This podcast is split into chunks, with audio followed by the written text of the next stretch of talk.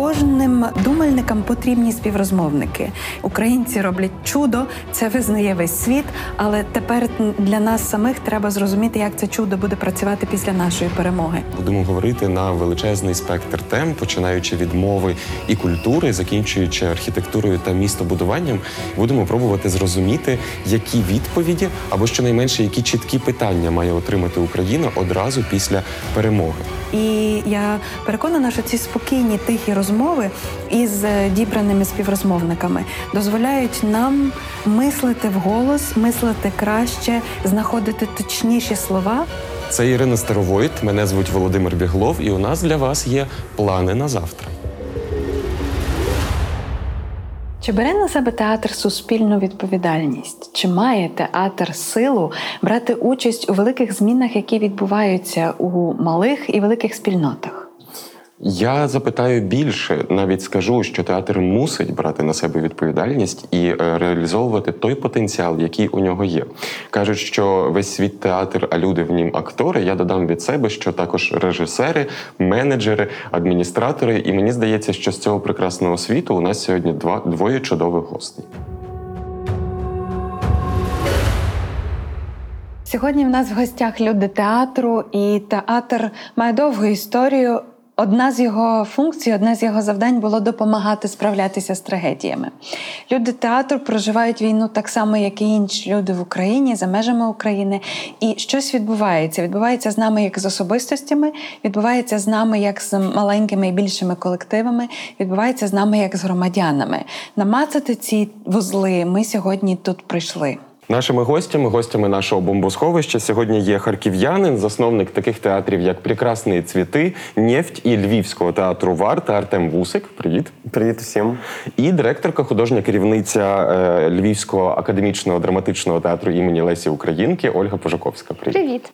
Ну, моє перше питання е, буде е, достатньо чітким і конкретним. Е, Чи усвідомлює український театр сьогодні свою силу і потенціал впливу? Чи розуміє, в якому світі цей театр живе? І чи здатен або хоче змінювати цей світ навколо? Таке ґрунтовне відразу перше питання. Е, я думаю, що в цілому, напевно, ні. Е, але відсоток тих, які, напевно, е, замислюються і думають про якісь зміни, про зміни в театрі, про вплив театру, е, я хочу вірити, що зріс. Чи це ми можемо вже якось зараз виміряти і побачити, наразі важко сказати.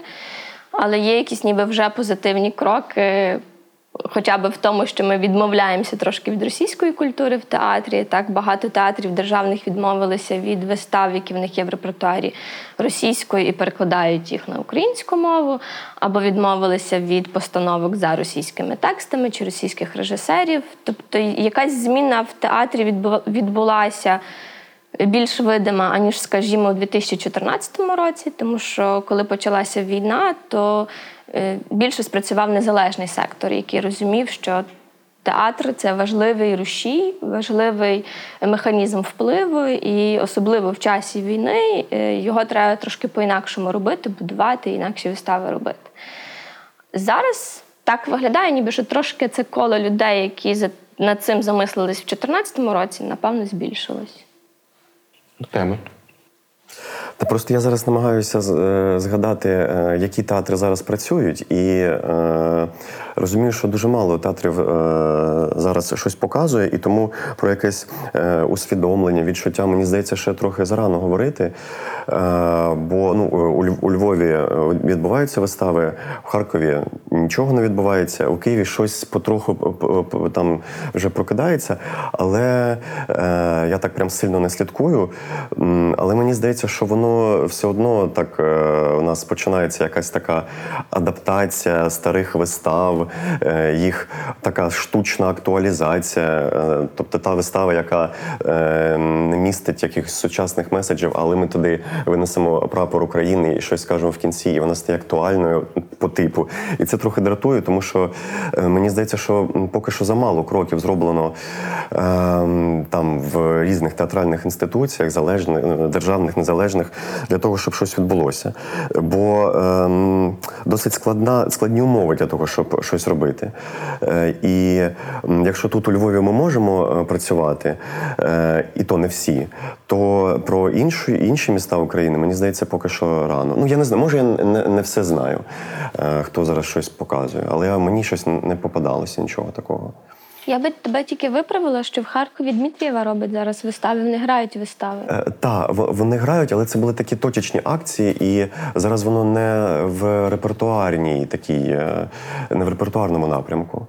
Ну от я би за- зачепився тут за словосполучення точечні акції, тому що якщо розібратися, то всі весь 31 рік української незалежності і відтак цього етапу розвитку українського театру я би особисто, як профан, та як людина з глядацької зали, назвав точечними акціями в світі, де домінує репертуарний театр, відбуваються ем, там драма UA, так е, які який-небудь жолдак отримує премію ЮНЕСКО, е, десь відкривають камерну сцену, на якій можна експериментувати і тощо. Але якогось такого самоусвідомлення театральним середовищем того, що вони не є м, маріонетками в- театрі ляльок, та що вони є акторами, е, а, а не лише акторами. Мені здається, що цього немає. І як змінити? З чого потрібно починати? Я не впевнена. Я думаю, що кожен театр думає і знає, що він важливий. І несе мистецтво в маси, як мінімум. Будь-який чихуахуа думає, що воно велика собака, коли гавкає на Симбернара. Але Просто тут теж ми повертаємося до, е, до питання стосовно позиції. Можливо, хтось з керівників, засновників театру вважає, що театр е, має розважати людей. І він е, от впевнений на 100% там цей керівник, керівниця. І е, якщо от ми з вами тут сидимо і ми робимо актуальні вистави е, про сучасну е, сучасну Україну, про події в Україні, це не означає, що всі отак, от миттєво е, перемкнуться і зрозуміють, що точно от це потрібно зараз. Ем, тому що всіх різні, е, різне ставлення до театру, різні. м, навіть різні вподобання. От не хочеться людини робити про це. Вона краще поставить е, в очередной раз е, сватання на гончарівці, але там щось от е, веде якогось персонажу. І це буде от білими нітками, але просто тут теж. Ну, так багато театрів, так багато різних жанрів, напрямків. І я не знаю, чи що правильно. Те, що ми робимо, от ем, в театрі Лесі е, у мене відбуваються ці нові постановки про сучасність. Чи дійсно залишатися в такому ескапізмі, випускати вистави, радувати глядачів?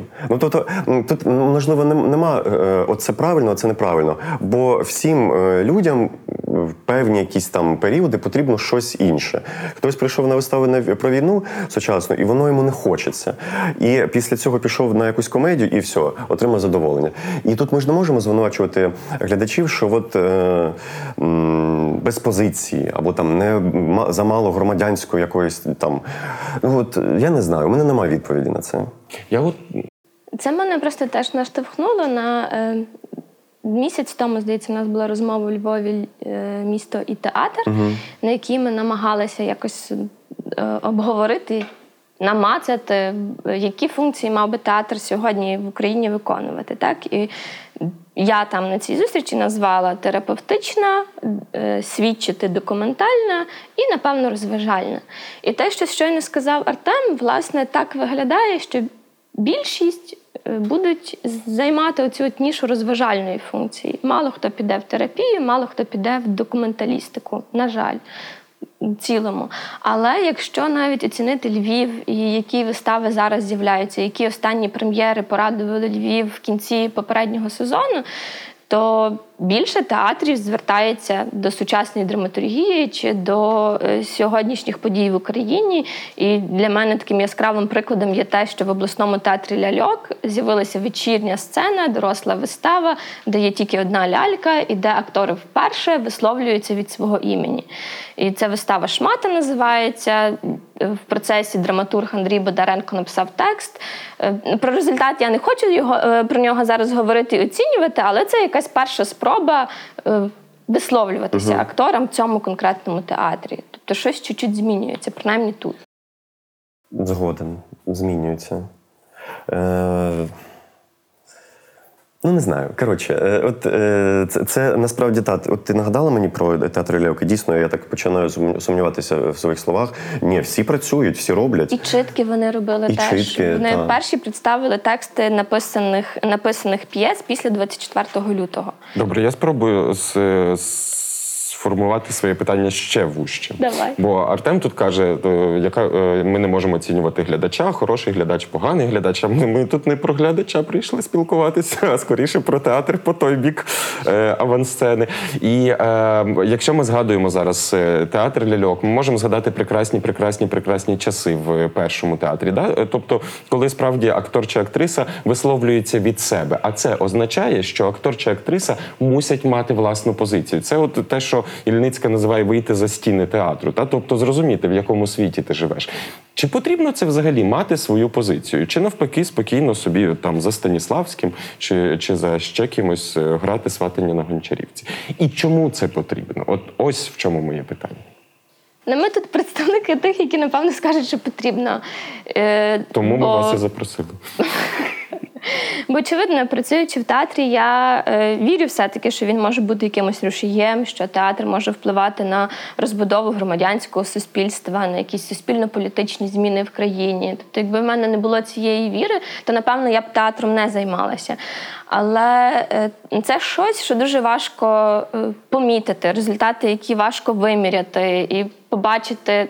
Отримати якесь підтвердження тому, що справді театр на щось впливає. Це дуже складно з одного боку. А з іншого боку, е, якусь таку трошки сатисфакцію я насправді отримала після повномасштабного вторгнення, коли побачила, що принаймні оця от команда, яка знаходиться в театрі Лесі Українки, вони зрозуміли більше, чому ми працювали так останні кілька років.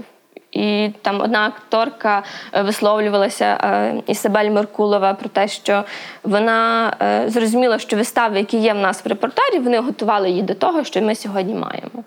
І це для мене дуже цінно. Якщо це зрозуміли акторки, напевно, хтось із глядача теж зрозумів. І я тебе мушу виправити, що театр це не, не тільки ті люди, які роблять цей театр. Театр це люди, які його роблять, і люди, які в нього приходять. Це дуже важливий момент, тому що я вірю, що театр це все-таки місце діалогу, а не просто місце розваги. Е, Тому важливі обидва е, складники. Я зачеплюся за це останнє місце діалогу і хочу перепитати: для того, щоб діалог відбувався, обидвом сторонам треба мати що сказати. Треба мати щось таке, про що ви вже для себе обдумали і вирішили. І отут важливий момент, як ви самі бачите, що допомогло людям в ці перші шокові тижні, якимось чином зрозуміти, що зі мною і що з іншими відбувається, і де було місце театру в ці найскладніші дні, тижні, коли взагалі в країні було все зрушення, е, не знаю, корені піднялися до неба, і треба було собі відповідати на екзистенційні питання, але одночасно намагатися робити це вже в якихось мережах. Чи був також театр і театрали одною з цих мереж, до яких українці могли підключитися? Навіть за порятунком, навіть за прямою допомогою.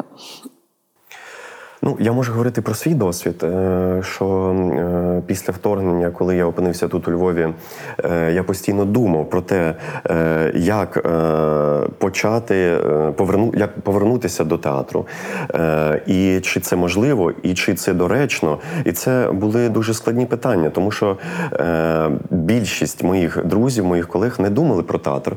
Воно було не на часі, тому що війна, який театр, і перші декілька тижнів це було дико взагалі про це говорити, щось там запитувати. І коли я починав цю розмову, дехто з моїх е, друзів так: ну про що ти куди? Ні, зараз треба те, те, те, не до театру. І, але у мене от просто от якась така природа, що мені хочеться постійно цей театр. І коли е, вдалося зібрати команду і е, вдалося донести оцю специфіку, тому що теж велика проблема в тому, що не всі, не всі мають досвід оцього театру де актор говорить від себе, де є позиція, тому що нема школи. Е, Якщо е, давати е, людям змогу висловлюватися, вони не всі е, зможуть просто говорити від себе. Хтось почне грати по Станіславському, я кажу, будь собою. Тобто реально цього досвіду немає. І в нас в інститутах не викладають такий театр, е, документальний, перформативний, е, всякі дослідження. На жаль, е, система освіти у нас е, така супер там на дні в занепаді, і це сумно. І ем, um, От і е, так, коли відбулася в нас перша вистава в театрі Варта, е, і коли на обговоренні ми задали питання, чи воно зараз е, треба, чи воно відгукується вам, що ви відчуваєте після того, що от зараз там війна, повітряна тривога, і ви прийшли в театр на виставу. Хоч ця вистава про, про сьогодення. Тобто ми е, тут на сцені умовній говоримо про те, що в новинах, те, що в думках, те, що на вулиці. І виявилося, що такий інструмент діалогу він більш дієвий, тому що є певні свідчення від, від себе, від першої особи. Є е, цей момент, коли людина розповідає про свій досвід. І коли е, глядачі дивляться на цю людину, і воно все е, стає публічним, і таке публічне розуміння, що тут є безпечний простір, де я можу послухати щось історію, я можу ще розказати свою. Тобто театр він е, дійсно, якщо його ну як якщо грамотно це робити, то він може бути дійсно цим інструментом умовної терапії, діалогу, е, якогось такого відчуття, що ти не один і не одна в цій ситуації. Тобто воно е, працює.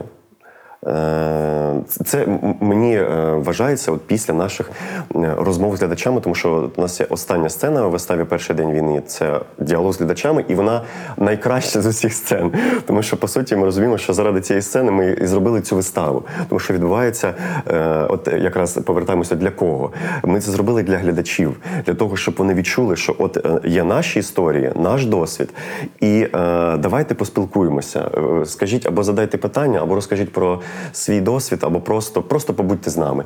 І воно дійсно працює. Тут театр виконує свою функцію е, сьогодні. Я би хотіла вчепитися за те, що сказав Артем, ти не один і ти не одна. Тому що е, таку саму репліку ми озвучили е, на своїх там творчих нарадах, коли ми вперше почали говорити про те, що пора вертатися в художньо керівному складі, коли що пора вертатися до творчості. А якщо вертатися, то яка наша роль сьогодні? Що ми можемо дати людям, що ми можемо робити? І це, от власне, коли ми дійшли до формули дати відчуття людині, що ти не один і не одна. Е, то ми зрозуміли так, ну треба щось робити, треба все-таки вертатися в театр і відновлювати роботу. Е, Про комунікації з самого початку вторгнення ну їх не було. Ми теж не готові були комунікувати. Е, Ми, як і всі, просто вкинулися в роботу. І ця робоча рутина, робота в тилу, вона всіх нас захопила. Але коли ми почали потихеньку відновлювати якісь вистави в репертуарі, ми почали рефлексувати і переосмислювати теж сьогоднішню нашу дійсність разом із нашими виставами. І це теж якесь таке. І нам допомогло, в принципі, бо ми справді почали трохи більше думати і більше рефлексувати про те, що з нами відбувається. І є таке відчуття, що ніби глядачу теж. Бо він все-таки приходить далі і, і виходить ніби задоволений. І е, відгуки, які ми отримуємо в соцмережах, вони власне теж про це, що вони теж змогли щось зрозуміти, щось переосмислити, щось відрефлексувати, будучи в театрі. Мало хто пам'ятає, що Леся Українка була теж е, якоюсь мірою театральною критикинею, і в неї є оця дуже важлива фраза без котурнів та магнієвого світла. Що вона чекає такий театр, який буде без котурнів та магнієвого світла, але він буде проявлятися саме в цьому паритеті е, актора і глядача, в тому, що досвід і сенси, і якісь історії, які там обговорюються, вони є однаково важливі з цього боку і з іншого боку. І на тому відбувається зустріч, на тому відбувається якийсь початок порозуміння. І я хотіла запитати: це мистецьке переплавляння досвіду, яке очевидно зараз нам дуже потрібне. Воно має, мабуть, не тільки терапевтичну функцію, воно має також комунікативну. Коли ви промовляєте до інших, які не були з нами в одному човні станом на 24 лютого 2022 року. Коли до вас приходять гості з інших культур, з інших країн, з інших контекстів, що в цей момент ви можете як театр зробити, таке, чого пересічний українець українка чи стрічка новин зробити не може. Ну, це про підтримку. Це ну, по суті, це те, про що ми говоримо. Це відчуття підтримки. Е, І ну і по суті, і досі функція театру це. Е, розвиток культури. Тобто ми зараз працюємо під час війни, е, і це е, утворюється новий е, суперсучасний театр нової сторінки історії України. І це теж важливо, що він взагалі що він відбувається, що ми щось робимо, що ми випускаємо вистави. Тому що це теж боротьба проти окупації, проти знищення української культури, традицій. І цей жест, що ми під час війни все одно займаємося культурою, це дуже важливо взагалі як факт.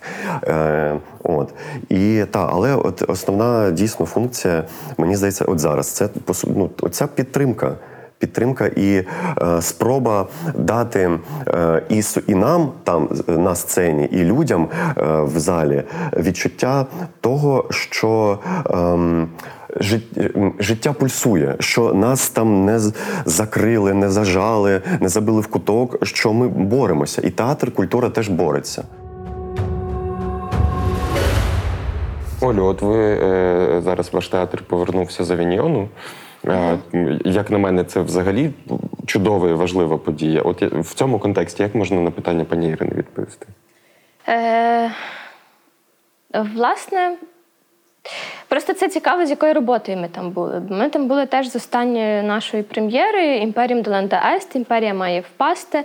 І це е, важко назвати нашою якоюсь рефлексією на сьогоднішні події. Це більше наша якась реакція і висловлення. Та Ми ділимося якимись почуттями, які ми переживаємо сьогодні. Там дуже багато люті в цій виставі. І і вона працює е, тут у Львові теж, тому що е, ми дуже багато схожих відчуттів маємо сьогодні. Там на е, французі вона теж спрацювала, хоча ми дуже боялися, що не спрацює.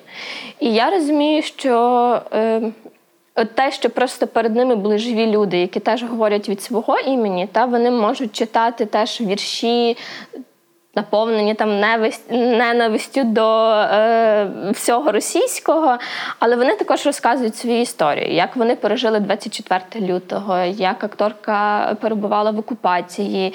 І коли ти француз. Маєш змогу спокійно е, подивитися якусь виставу, і перед тобою якась жива справжня людина, яка каже тобі справжню свою історію, то ти якось теж е, емпатуєш її, чи що так. І Е, загалом е, ми отримали дуже багато схвальних і позитивних відгуків, і це теж дуже дивно, бо е, не всі слова, очевидно, французи розуміли, тому що в нас був синхронний переклад англійською мовою, не всі добре знають там англійську, вони чомусь не люблять англійську мову. Ну чому? Зрозуміло чому.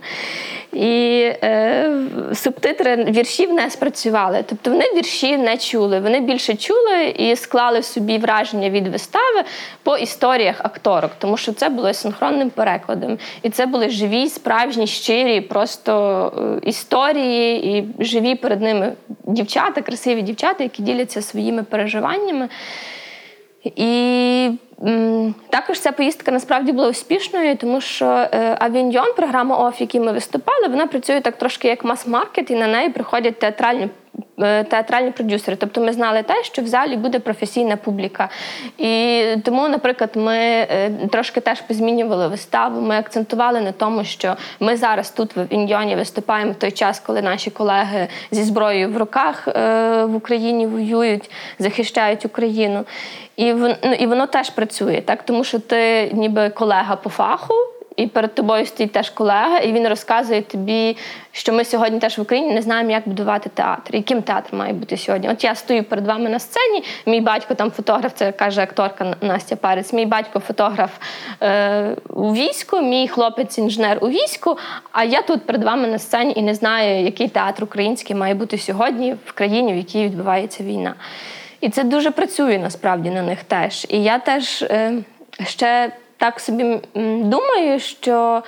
Е, ці театральні продюсери, які потім запрошують нас далі е, на гастролі з цієї вистави, можливо, вони навіть частково подивовані і не очікували побачити якусь таку роботу. Та може вони не очікували побачити щось постдраматичне, хоча це і не зовсім постдраматична вистава, вона якась дуже на межі, але щось нове інше. І вони це теж помітили. І я думаю, що це.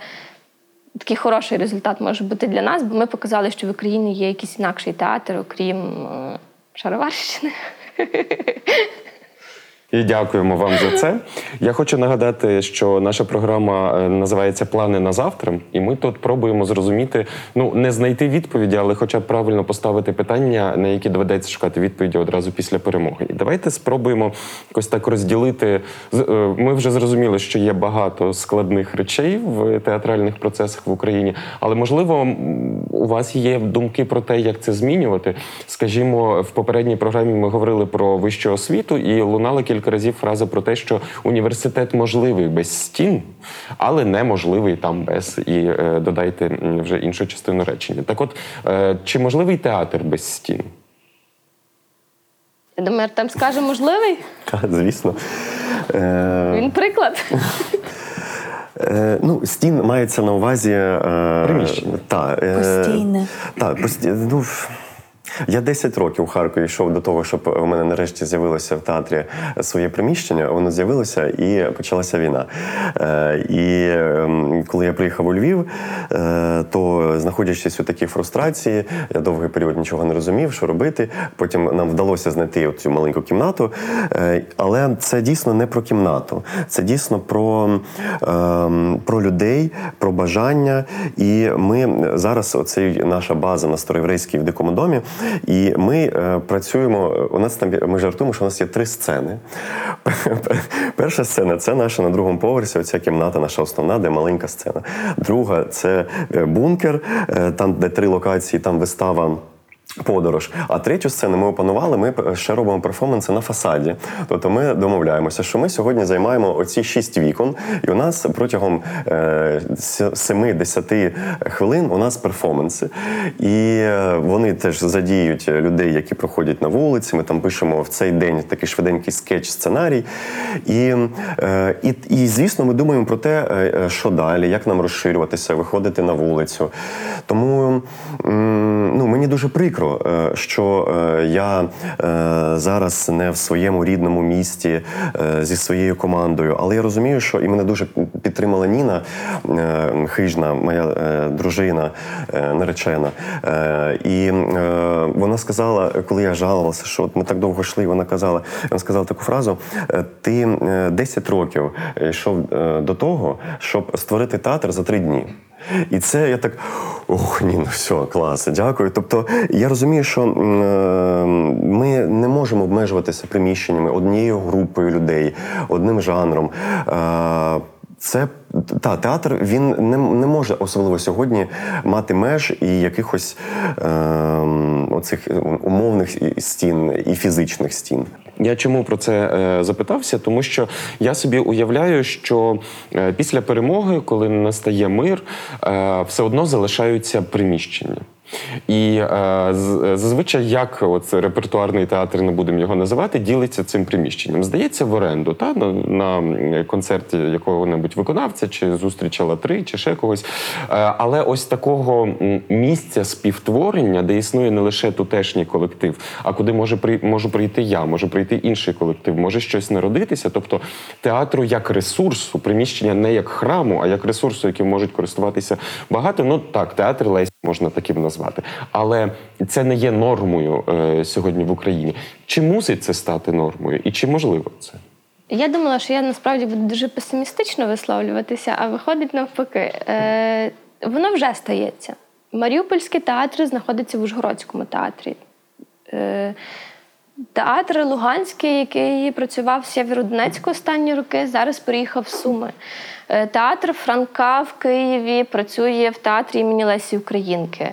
Тобто, вже якась е, якась така змінна відбувається. Та? Там не знаю, фестиваль Мельпомани Таврії. Е, офіс фестивалю знаходиться в знаходився в театрі імені Марії Заньковецької у Львові. Тобто ці колаборації, ділення простором вже відбувається. Мені би так виглядає, що театри об'єдналися і допомагають один одному. Але питання теж, наскільки це насправді. Бо та, є вже багато новин. Маріупольський театр приїхав в Ужгороді, вони вже створили свою першу прем'єру. Крик нації, здається, про життя і творчість, тво- творчість Стуса. Але наскільки я зрозуміла по новинах, це сім людей. Тобто з усієї величезної команди, яка була в Маріуполі, сім людей е, відновили роботу театру в, Ужгороді. Це дуже маленький. Я, я не знаю, який в нас в них загалом склад, але я розумію, що це дуже маленька частина людей. Е, Скільки людей приїхало з Луганського театру в Суми, теж не зрозуміло. Тобто наскільки це буде далі працювати, і чи запустяться процеси відновлення театрів в інших театрах, ну цікаво, але вже відбувається. Ну, на цьому перетині колективів може народжуватися новий сенс, народжуватися новий формат, зрештою, так не тільки висловлення. Але е, якщо говорити про такі театральні центри, як, наприклад, є у Гданську, так ми можемо е, знати, що там можна робити все, що завгодно. Так скоріше, от те- театр як. е, м, як ресурс знову Як ж таки. культурний центр, театральний центр, я розумію. Це в Німеччині теж є такий. Е, е, Така практика є просто вільні простори театральні, в якому немає жод- жодної трупи акторської, але натомість різні незалежні проекти можуть собі винаймати ці простори і грати там свої вистави. Чи потрібно це нам? Е, Я думаю, що так. Е, І принаймні в якихось більших містах було би добре, щоб це було. В театрі е, в Харкові частково таку роль виконував дім актора. Не знаю, як останні роки, після того, як Бичко пішов з дому акторів, чи він так само функціонував чи ні. Тут у Львові дім акторів приватизував якимось чином Стригун і Мацяк ще давно. Це мала сцена театру Заньковецької, це дім актора у Львові. так. І власне з часу вторгнення ми намагалися в Національної спілки театральних діячів Львівської е, вивідати власне інформацію, що відбувається з домом актору у Львові, тому що це би міг бути той простір, який відкриється для переміщених митців, які зараз знаходяться у Львові. Ну, але, на жаль, вона офіційно і юридично вже тільки належить театру Заньковецької. Значить, це їхня добра або недобра воля. Все це нагадало мені також те, що зразу після початку війни, в 2014 році, появилася ініціатива, яка мені надзвичайно дорога. Е, Я розумію, що матір'ю засновницею цієї ініціативи стала Ольга Сагайдак і фундація Дофа Фанд, які почали ввозити мандрівний фестиваль, ем, такий багатомистецький фестиваль з однієї локації на іншу, намагаючись певну ем, регіональну якусь тематику, якусь локальну історію і, і, і, і локальну ідентичність передати засобами мистецтва і осмислення е, на інших е, теренах України. Я пам'ятаю, як е, Донбас культ відбувався у Львові, як потім.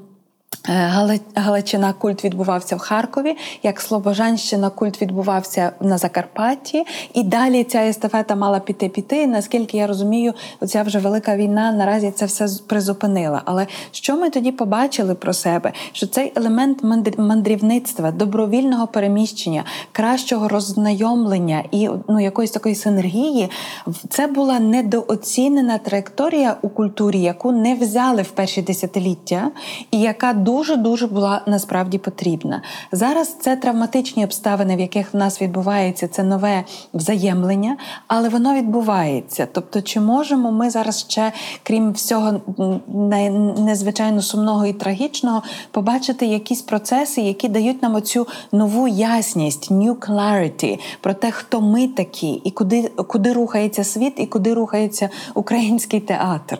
Ні, я думаю, що ні. Ні. Тому що це теж, типу, які театри між собою об'єднуються, хто кого приймає, як вони.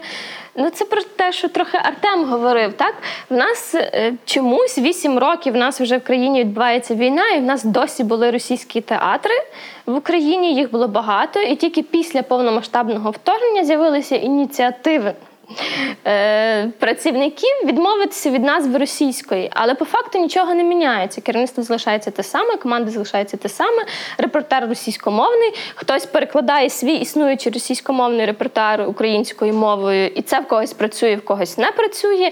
І це просто якесь таке швидке перевзування. Просто і таке складається враження, ніби про сенси, про змісти, про роль театру, про функції. Ніхто не думає сьогодні.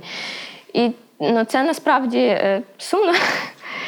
Ми просто тут такі, ніби винятки з ситуації. Мені хочеться думати, і Артем, і театр Лесі Українки, те, що робить, і можливо ще кілька театрів в Україні. Але вас ніхто Але загалом... не виняв, ви самі себе виняли. Тобто, якщо ви самі себе виняли, то і інші можуть. Це важко, е, тому що ну, по-перше, зараз багато хто е, з акторів, актрис, працівників театру ем, не може займатися театром. Не тому, що е, там вони знаходяться у Харкові або в окупації, де завгодно, а може ще через свій внутрішній ментальний стан. Що багатьом людям, от я спілкувався зі своїми друзями з Харкова, з різних театрів, не тільки зі свого. І е, про творчість, про мистецтво зараз не ніхто та, не йдеться. І там навіть такий ну, внутрішні конфлікти, що хтось з команди хоче, хтось каже, ні, ми маємо продовжувати займатися там волонтерством і так далі. Тобто, це е, теж повернутися до театру, мені здається, після нашої перемоги не всі зможуть. Ем, але от е, я трохи хотів повернутися до цього питання стосовно стін, стосовно того, що дійсно в Харкові є цей будинок актора, і е, цей простір він дає можливість молодим командам, які от тільки-тільки випустилися, вони щось хочуть. Їх ніхто не взяв в державні театрі або вони не захотіли. І е, оце е, е, простір, який існує, він дає можливість прийти і щось запропонувати, зібрати людей і показати. Тому що е, там театр без стін це класно звучить, але майданчик потрібен, е, де працювати, де е, репетирувати. І це супервелика проблема. І Просто чому стало у мене питання, що треба своє відкривати, тому що в нашому Харкові будинку актора е, в якийсь момент почало працювати 40-50 театрів на на одну там дві сцени: е, одна на 200 глядачів, інша на 70. І дуже складно стало, і не вистачає місця. Е, і починаються внутрішні конфлікти. Хтось там дуже давно, і він хоче зіграти сім вистав на місяць, а хтось тільки прийшов, і він хоче дві, і він каже максимум одну. І е, я, знаходячись тут зараз у Львові, я був дуже здивований, що у Львові нема такого двіжла, тому що мені здавалося, що ну так все близько до Європи. Тут має теж якось бурліть, мають бути якісь майданчики, е, але їх немає. Е, і і Львів не захотів такого майданчика створити зараз. От для мене це реально дивно. Тому е, не хочеться робити якісь там вже е, обіцянки, але я зараз займаюся якраз тим, щоб е, створити тут е, відкритий простір е, великий. І от у нас нещодавно був зідзвон з Таню, директоркою нефті, і ми говорили, як це позиціонувати, як це поєднувати. Ми привозимо апарат з нефті, і, але тут є театр варта. Чи треба їх змішувати? Це чи треба якусь е, думати, якусь одну один бренд? І потім ми прийшли до висновку, що треба просто відкрити простір, де можуть працювати театр нефті, Харківський театр, який зараз базується у Львові, театр Варта, а також також усі інші театри, які можуть прийти і сказати, у нас є вистава, можна показати в просторі, е, от який тут робочий. І по суті, я для себе бачу е, свою місію таку, що не створити якийсь театр і його прославляти, а створити можливість працювати своєму театру і іншим е, людям, які потребують у цьому, але не мають можливості через певні там труднощі. От це зараз так просто чуть-чуть там поділив подивився. Е, Це яких... дуже важлива зміна буде, тому що коли у тебе в голові є оце слово можна, коли ти знаєш, є цей простір. Е, здійснити цю мрію е, професійну чи будь-яку художню буде набагато простіше, тому що в тебе є ця можливість. Це створення цієї можливості, мені здається, змінить Львів. І Якщо говорити про інші міста, які-небудь там Франківськ чи чи ще щось, змінить і Франківськ. Так то я тому і запитувався про ці uh-huh. про ці стіни, бо це кардинально змінює uh-huh. все. Окей, е, в мене тоді до вас ще одне питання про освіту. Ми вже та Артем uh-huh. влучно сказав, що вона перебуває на дні. Ну Справді не все так добре в цьому контексті, як можна судити. От є зараз закон про конкурсний добір, так ем, акторів, актрис, взагалі всіх творчих працівників. У мене питання: от коли до вас е, там до тебе Олю в театр, чи там умовно до тебе в театр приходять за конкурсом люди. І потім ви йдете в курілку. Курите, не курите, але обговорюєте ж ці молоді таланти, які приходять. А я знаю, що обговорюєте.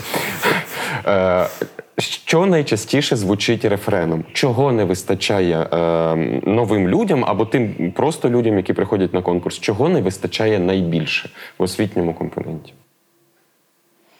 Ого. Давно у нас просто не було конкурсу, я не пам'ятаю підсумків попереднього, е, але мені здається, що з року в рік воно дуже по-різному. Е, але кожного року е, у нас ще така система в театрі, що ми вибудували програму, яку мають готувати люди, і додали чогось, чого не вимагають в інших театрах, наприклад, так? коротке висловлювання на якусь тему. Типу, і ми це навіть їм пояснюємо як хейт спіч, бо це те, що ми трохи очікуємо від людей, просто якогось висловлювання, побудованого ними на одну з трьох запропонованих тем. То це е, найслабше місце. Е, таке враження, що актори справді не вміють висловлюватися. Вони не знають, як говорити від себе, вони знають, як будувати роль, створювати персонажа, як зіграти байку їм значно простіше, аніж просто сформувати коротке висловлювання на якусь із тем. Це доволі складно вдається. То напевно, що така. Е, такий напрям в освіті акторів і акторок він е, слабенький, бо я пам'ятаю, я ж вчилася на факультеті, де вчилися теж і актори, і акторки. І в нас були навіть якісь пари спільні потоком, ніби. І до акторів і акторок завжди е, з поблажкою ставилися, якщо це там історія е, театру, чи це якась ще дисципліна, яка там більш наукова або що. Тобто актори могли здавати погано, і, типу, там культуролог може, якщо там взяти до уваги акторка і культурологиня, і вони здають іспит, і вони здають іспит одинаково. То культурологиня отримає там, наприклад, трійку, а актор п'ятірку, тому що типу це достатньо для актора. І це таке ставлення, що актор не мусить бути розумним, актор має бути е, слухняним, просто слухати і виконувати все, що йому каже режисер. Е, навіть не має права щось змінювати в своєму тілі. Тобто, це завжди були проблеми з тим, щоб постригтися, змінити зачіску зв'язку, вже мовчу про якісь там татуювання чи пірсінги. Тобто це було щось неймовірне і досі залишається в театрі неймовірною, крім театру Лесі Українки. Е, і це теж цікаво, бо в Німеччині теж в державних театрах така сама проблема. У нас е, був кількарічний проект з німцями в театрі в східній Німеччині, в провінційному містечку Нова сцена Зентенберзі, і там працівники кожного разу дивувалися з наших акторок і акторів, які приїжджали на сесію, бо кожного разу вони виглядали інакше. І вони не не могли зрозуміти, як ну, типу, як їм це дозволяє, там, типу, так кардинально мінятися. Тобто нас виховують рабів, а не акторів, нерозумних да. арлекінів, на жаль. Да. Це мені нагадало, коли ми здавали іспит в університеті е, по історії зарубіжного театру, і ми розуміли, що наша викладачка вона е, дуже любить е, Шекспіра, і всі акторські курси здавали просто сценкою з Шекспіра. Вони могли нічого не знати, але вони мали ж зробити якусь там п'ятихвилинну класну сценку, бути артистичними. І викладачка все вона дуже радісна, всім ставила залік. І дійсно, ми теж в Нефті проводили кастинги, і важливо важливим є в цілому спілкування з актором, актрисою і е, почути позицію е, стосовно тієї чи іншої теми. Наприклад, я е, ем, робив в Харкові Гамлета, і там основною темою було е, квір-двіження. Тобто, у мене там Гамлет був квір-персона.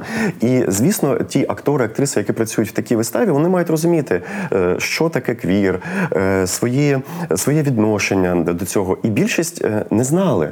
А це дорослі люди, які закінчили університет. Просто тому, що це ну цьому не вчать. Так само, як і дійсно написати монолог, розказати про себе свою позицію, якусь своє висловлювання, тому що є роль, все вчи роль. Ти маєш бути артистичним, пластичним, е, і цього дійсно не вистачає в освіті, е, тому що все, на жаль, досі викладається по шаблону, який вже давно застарів. А нових викладачів, які щось своє пропонують, їх е, скоріше за все якось там гнобять і швиденько з них лічні люди. Їх ну, в Харкові, принаймні так. І це печально. От ем, тому та сьогодні, на жаль, ну не на жаль, а сьогодні дійсно ем, замало бути класним, професійним, красивим е, актором, актрисою. Треба ще щось мати в голові е, всередині і мати е, ну дійсно свою конкретну громадянську позицію. Бо актор сьогодні не може бути пустим. Він не може бути просто пластиліном в руках режисера. Ну це такі очевидні речі, але на жаль, не всі досі цього розуміють. Не обов'язково, що йдеться про театр, де обов'яз... ти робиш виставу, і завжди актори говорять від себе. Навіть якщо ти не робиш вистави, актори не говорять зі сцени від себе, то вони все одно мають е, розуміти, про що вони грають. Навіть якщо це просто драматична вистава, вони мають бути в контексті, вони мають бути. Ну просто все розуміти, а не на якихось інтуїтивних відчуттях попадати чи не попадати.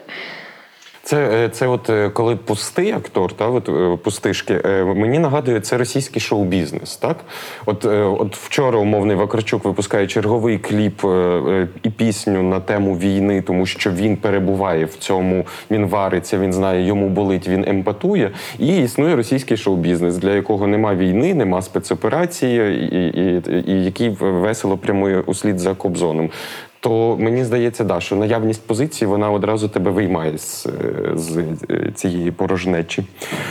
Хух, рухаємося далі. Я би сказала, що е, ну, пострадянський театральний простір, напевно, це так можна означити теж наші проблеми.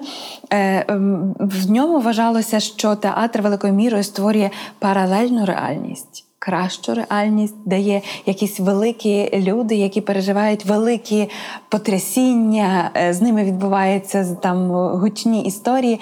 Але ж ми просто звичайні люди йдемо на них подивитися, йдемо підглянути, як це не знаю, в справжніх героїв, справжніх протагоністів, справжні, справжніх якихось там е, суперлюдей мало би бути.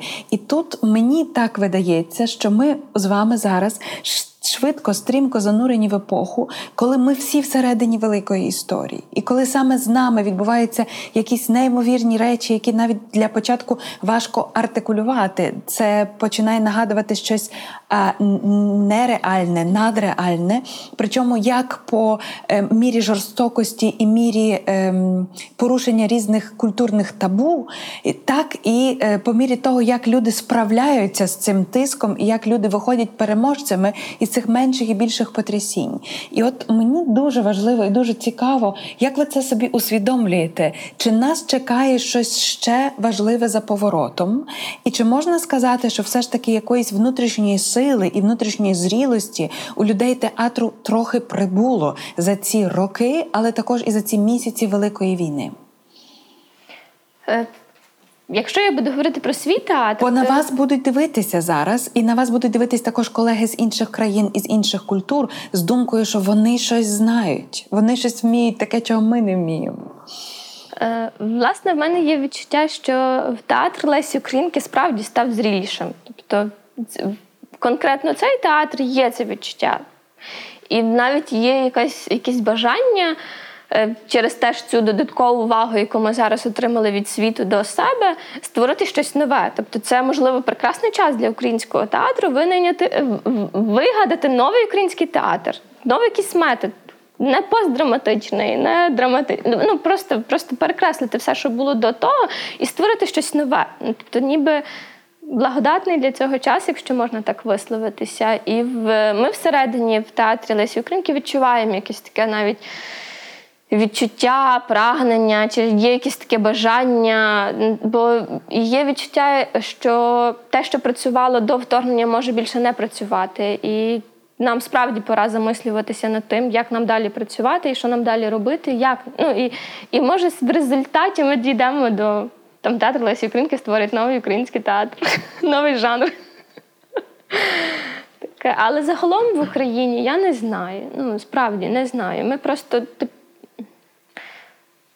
я думаю, що е, мало театрів насправді виживе, тому що вже є проблеми з фінансуваннями, з більшістю державних театрів. У Львові так само. Е, з травня вже почалися затримки з виплатою зарплати, і очевидно, що Е, більшість, напевно, просто почнуть шукати якусь іншу оплачувану роботу, яка би була більш стабільною. Якісь театри. Якщо втратиться фінансування, то я думаю, що половина театрів як мінімум зникне з культурної мапи в Україні, тому що державні театри звикли працювати, коли вони мають кошти.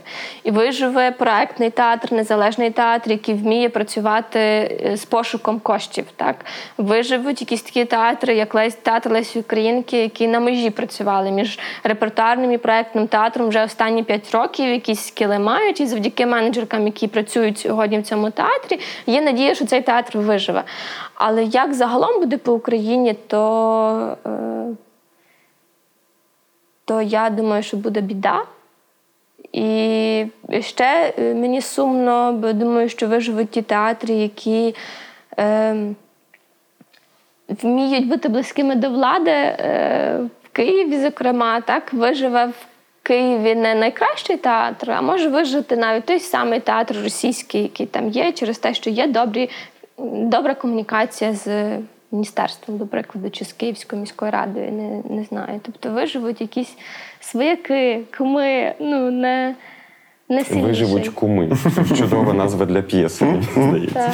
Я хочу наголосити на тому, що що ти Олю сказала про е, те, що закони громадянського суспільства, яке в нас завжди попереду держави, бізнесу, всього іншого, е, можуть допомогти театрам. Так, тобто, коли ти вмієш працювати проектно, коли ти вмієш працювати з партнерами, дякую за за цю думку. Але я думаю, що державні театри цього не вміють. Одиниці це вміють, так одиниці. Є в Києві, напевно, що золоті ворота і театр на лівому березі е, Дніпра, які теж вміють писати там проекти, гранти і тому подібне. Ну, за останні роки, завдяки Українському культурному фонду, ми е, цьому почали вчитися, принаймні, е, писати ці заявки. Е, і це теж певна така школа в плані сформувати на папері дуже об'ємну свій меседж, свою концепцію. І це теж ну, дуже класний новий скіл, який в нас з'явився. І стосовно. Е, того, який там буде і театр. Е, і мені здається, що ну, в Харкові в Нефті ми почали ще раніше розуміти, що театр це не тільки театр. Театр це е, ще там освіта, це там лекції. Тобто в нашому просторі постійно відбувалися, окрім вистав, ще різні ініціативи і внутрішні по підвищенню кваліфікації. От там Ніна взяла на себе функцію, що вона постійно займається майстер-класом, проводить тренінги, фасилітації. Ми почали пропонувати нашим акторам брати щось на себе якусь ініціативу. І це такий дуже класний живий процес, який ем, тримає трупу в тонусі. Е, це про постійний розвиток, і це не тільки про е, репетиції вистав, ролей і так далі. Це про таке класне внутрішнє життя е, і про розвиток. Стосовно того, що буде далі, мені здається, що е, ну, дуже прикро було усвідомлювати, що після е, майдану. Е, Одиниці е, театрів зрозуміли, що о, треба мінятися.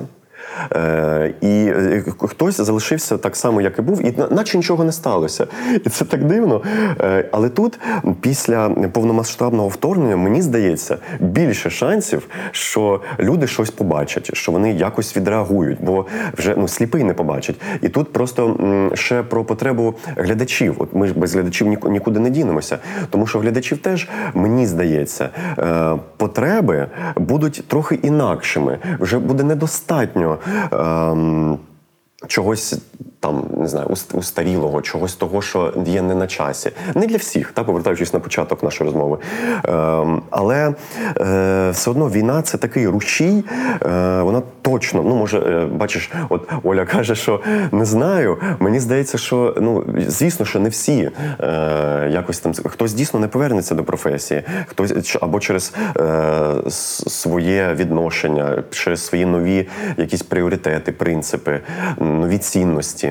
Ем, але е, ті, хто повернуться, мені здається, вони мають змінитися. Вони мають відчути цю різницю в собі в першу чергу і в тому, що робити далі. Е, але мені теж мені страшенно цікаво, як воно буде. Ми там теж зідзвонюємося з друзями і такі, блін, і от би можна було так зазирнути майбутнє, подивитися, який ж буде театр. Тому що ну ми відчуваємо, що зміни відбуваються у нас принаймні. І е, мені ми там розмовляємо про якісь харківські театри, які ну просто от ну, закостініли. І ми жартуємо, цікаво, буде щось мінятися чи ні. І робимо такі, типу, ставки внутрішні. Е, тому ну, це дуже цікаво, але тут от, дійсно час покаже. Якісь там прогнози в нас можуть. Хочеться вірити, Хочеться вірити що так. все зміниться. Але ну я не знаю, ну не мінялось нічого 8 років. Ну нічого не мінялось 8 років. Ну, війна 8 років.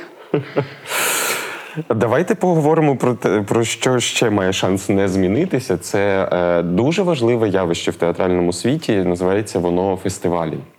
І що фестивалі це е, місце зустрічі, фестивалі це місце знайомства, фестивалі це місце демонстрації. Але е, те, що я міг підслуховувати десь там е, в, в, в залаштункових розмовах в Україні, головною проблемою більших фестивалів було те, що вони відбувалися для київських театрів найчастіше. Ну і двох-трьох якихось е, більших з регіонів. Чому це потрібно змінити? Адже в Київ в столицю їдуть найкращі, і на фестиваль їдуть найкращі. Тож логічно, що київські театри беруть участь у найбільших подіях. Ну, Треба бути конкурентно спроможним і насправді ставити собі це за ціль. Так? Е, чому так відбувається? Ну, не знаю, чому так відбувається. Е, навіть е, з кількома людьми, здається, два роки тому, може рік тому, ми писали грант на УКФ різними театральними менеджерками і кураторками, і кураторами з різних регіонів. Власне, хотіли створити такий проект Провінція. Типу, щоб провінція, ніби ми, ті, які знаходяться за межами Києва, були більш видимі, та теж були повноцінними гравцями. Е, ну, це складно, очевидно, робити, але якщо ти собі ставиш це як за ціль бути видимим, бути повноцінним гравцем, то ти можеш це зробити. Я так собі мислю. Ну, поступово вже відбувалося у нас там е, певні зміни. Той же Гогольфест, наприклад, який був у Києві, а потім він почав проводитися в різних містах. Е, і е, там і трохи інакше називався. Я забув там Гоголь Спейс або щось там Гоголь від Гогольфесту, але який відбувався в Маріуполі, який проходив.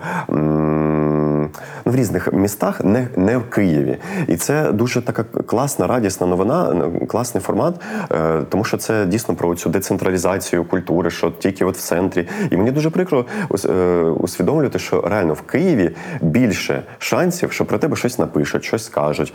Е, Бо там налагоджена ця історія, там комунікація театрознавців, культурологів. У Харкові прям біда про це. І ти можеш скільки завгодно робити класні вистави, але щоб про тебе написали, треба або там кум-сват попросити, або заплатити, або ще щось. У нас просто немає такого ресурсу. У нас навіть театрального е, от, український театр був журнал, все, його вже немає. Ну, печатного. Е, і дуже, ну, але це теж про. ем, про організаторів, про е, оцих е, людей, які можуть на себе взяти цю місію, очолювати і проводити фестивалі там, е, в різних містах. Е, тут просто хто, хто це може робити? Я не знаю, хто це може робити. От власне мені здається, Артем е, гарно скоригував твоє питання, бо проблема не в присутності фестивалів тільки в Києві там чи тільки Київ запрошують на ці фестивалі. У загаль, загалом театральних фестивалів в Україні дуже мало, їх майже немає. І вони є в різних містах. А от е, те, що просто таке враження складається, що театр існує тільки в столиці, бо там пишуть про театр. І коли роблять е, навіть якісь там е, вибірки, там прем'єри сезону чи ще щось таке, то там буде Київ, попаде, напевно, тільки Франківськ, і кілька разів якимось дивом попаде в театр Лесі Українки. Теж незрозуміло, Да, яким да. дивом. Тобто це проблема. Да. Про театри не розказують ніде, окрім Києва, і в фокусі в Києві тільки київські театри. Бо хотів скоригувати дещо, що сказав Артем. Е, Ти зі світу театру, а я з тротуару.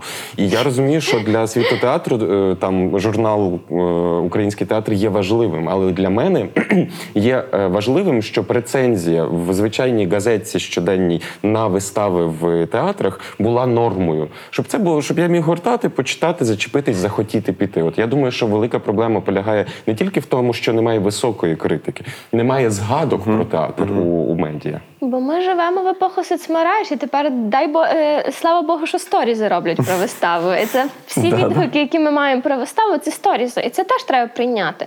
Але м, я собі ще щойно згадала Олексія Паляничко, який час від часу теж пише у Львові про вистави, і він не, не пише як прийнято писати театрознавця, тобто не розкладає по всіх там інструментах, які йому там його навчили, коли він вивчав е, театрознавство.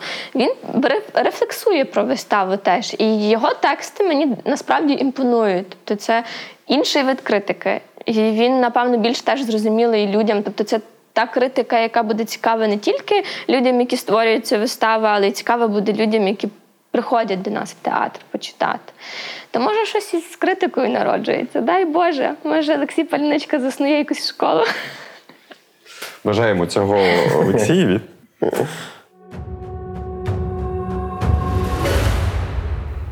Час на бліц? Звучить страшно. Ну, Бліц такий не дуже бліцевий в тому сенсі, що ви все ще можете думати в процесі, але тоді вже не такими довгими висловлюваннями, трохи компактнішими. Угу. Хай хай та, хай бліц почнеться з такої проактивної якоїсь речі. Е, ваш, е, не знаю, як краще сказати, ваша втілена мрія. От є щось таке, з чим ви йшли в професію багато років тому, і зараз ви озираєтеся і кажете, та, от це втілилося. Кажи, кажи. Для, для мене це е, створення можливості, е, ну як я вже казав, тому що не супер швидко відповім, але швидко. Е, коли я закінчував університет, я розумів, що е, хочеться е, працювати, але нема де. І цей будинок актора для мене був оці, все, е, е, просто якийсь святий, е, святе місце, куди хочеться потрапити. Але потім е, я зрозумів, що там ну не так все е, гладко, не так приємно. І тому я розумію для себе, я зараз це артикулюю. Що для мене моєю місією, моєю задачею було е, створити цей простір, де можна об'єднувати людей. Е, і не тільки під е, якимось там брендом, а просто от майданчик, де можна працювати. І якщо раніше там у нас той же прекрасні цвіти, це був це була закрита платформа, от закритий театр, де є жанр конкретний, трупа конкретна. І мені цього стало замало, це стало завузько для мене. І коли от я трохи там з роками зрозумів, що е, треба трохи ширше е, дивитися на театр, а саме про те, щоб давати змогу. Тобто я згадав себе малого, ну малого після університету, коли хочеться, але не зрозуміло де. Тут там важко, нема тільки той один актора, як туди потрапити. І оцей можливість е, надавати простір для роботи, для творчості, для створення колаборацій. От для мене це по суті оця е, мрія, яка потрохи там от все там формується, створюється.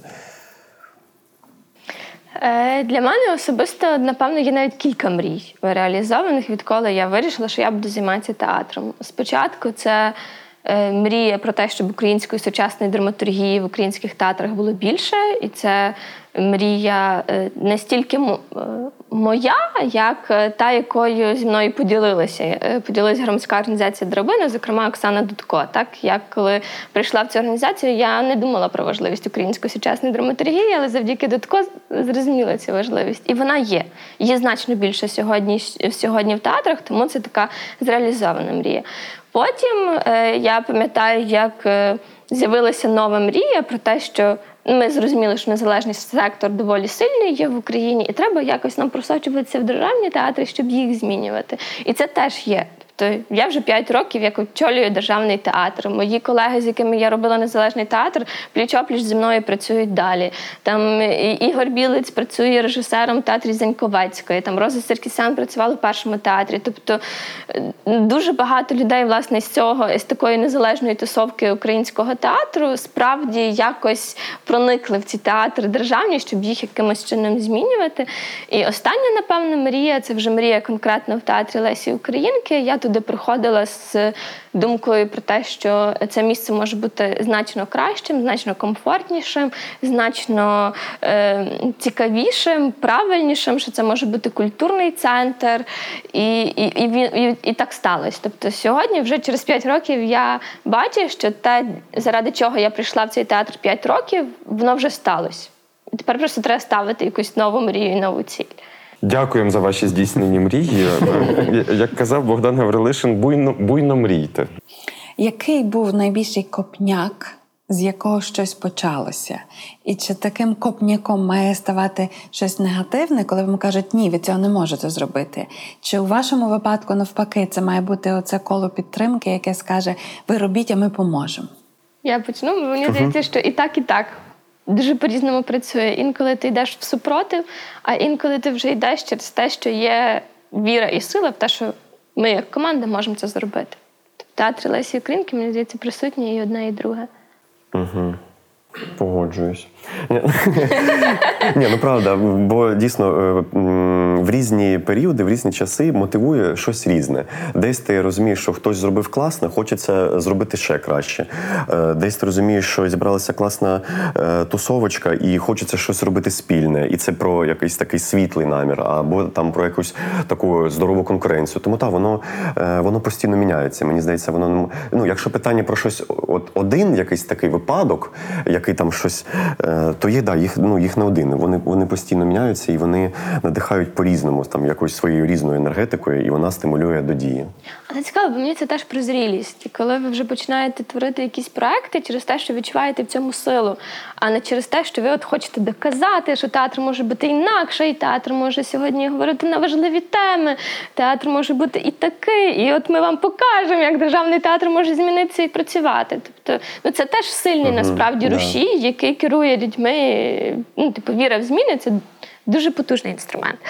Але от коли ти вже віриш, що ти сам можеш тою командою щось зробити, це вже про дорослішання. Угу. Так, погоджуюсь. У мене теж в певний момент е, е, перестало бути це відчуття меншовартості в Харкові. Е, ні, ніхто не пише, ніхто не говорить. Але я розумію, що блін, я працюю з класними людьми в своєму місті, в своїй своїй будівлі, і мені просто від цього класно. Я я радий, що я так живу. І навіть якщо про мене там хтось не напише, для мене головне, що відбувається процес, і це дійсно це такі зрілі думки що не про якусь там славу, е, щоб тебе там поставили на кудись там поруч з кимось, зі Стасом Жарковим, або що где-то. Ти розумієш, я самодостатній, у мене все у мене все ок. І тут е, і, і цього вже вистачає для того, щоб бути натхненним і працювати. Я б теж не хотів поруч там стояти. Який, Яким був момент, коли ви почали любити театр? Е, Я приїхала з провінційного містечка е, Рахів в Львів, і майже насправді перевага, чому я вибрала. Це ж теж цікаво, чому я вчилася на культурології. Я вступала на соціологію і просто вирішила подати свій пакет документів. Я по ЗНО вступала. Ну і ще якийсь напрям, де мої документи підходять. І мені дуже сподобалась назва факультет культури і мистецтв, де я побачила, що там є актори, театрознавство, книгознавство, культурологія. І я подала на культурологію сліпу, не знаючи, що це, це насправді таке. І, і Мене з провінційного містечка чомусь тянуло до такої творчості, так і я майже відразу в перший місяць почала ходити відвідувати театри, які є у Львові, і закохалася в театр Леся Курбаса. Бачила там по 100-500 разів їхні вистави, і якось і все, театр війшов в життя Клас. разом зі студентством. Е, у мене теж подібна історія, тому що я е, не займався і не ходив в театр е, з дитинства. Навіть якщо мені давали гроші на квиточок там в школи, де клас, де в театр, то я купував півко і радів, що я не пішов дивитись нудятіну. У мене у мене ну у мене не було такого, що але коли постало питання, куди поступати, то я теж долистав до книжечки абітурієнта, я побачив о хореографія. Я навіть не знав, що це слово означає. Але там було е, вірш, я розумів, що я класно можу розказати вірша, там щось поспівати, потанцювати. Я просто пішов, щоб не піти на математику. І цю професію я полюбив вже в процесі навчання. Тобто я зрозумів, вау, як як класно, що тут і те, і те, і це про творчість, і про кіно, і про виступи. Тобто, от просто випадок, отак сталося. Е- а от до чого ми прийшли? Ну таке Скажи. буває. Класне життя, неочікувано. А це теж дуже гарно, щоб полюбив професію вже в процесі. Дуже гарно. Ну, Моє останнє питання у Бліці. Е, Хто сьогодні є вашим улюбленим актором чи акторкою в сфері театру? Давайте, образьте всіх інших. Да, можна, я утримуюсь. Як директорка художньої керівниці, в якої команді є дуже багато акторів і акторок, я утримуюсь. Ну. Е, Ніна Хижна. Вона ж актриса за освітою.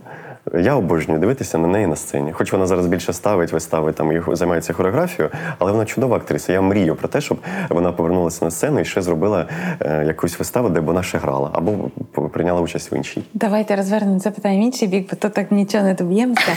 Кого би ви хотіли запросити в свій майбутній проект?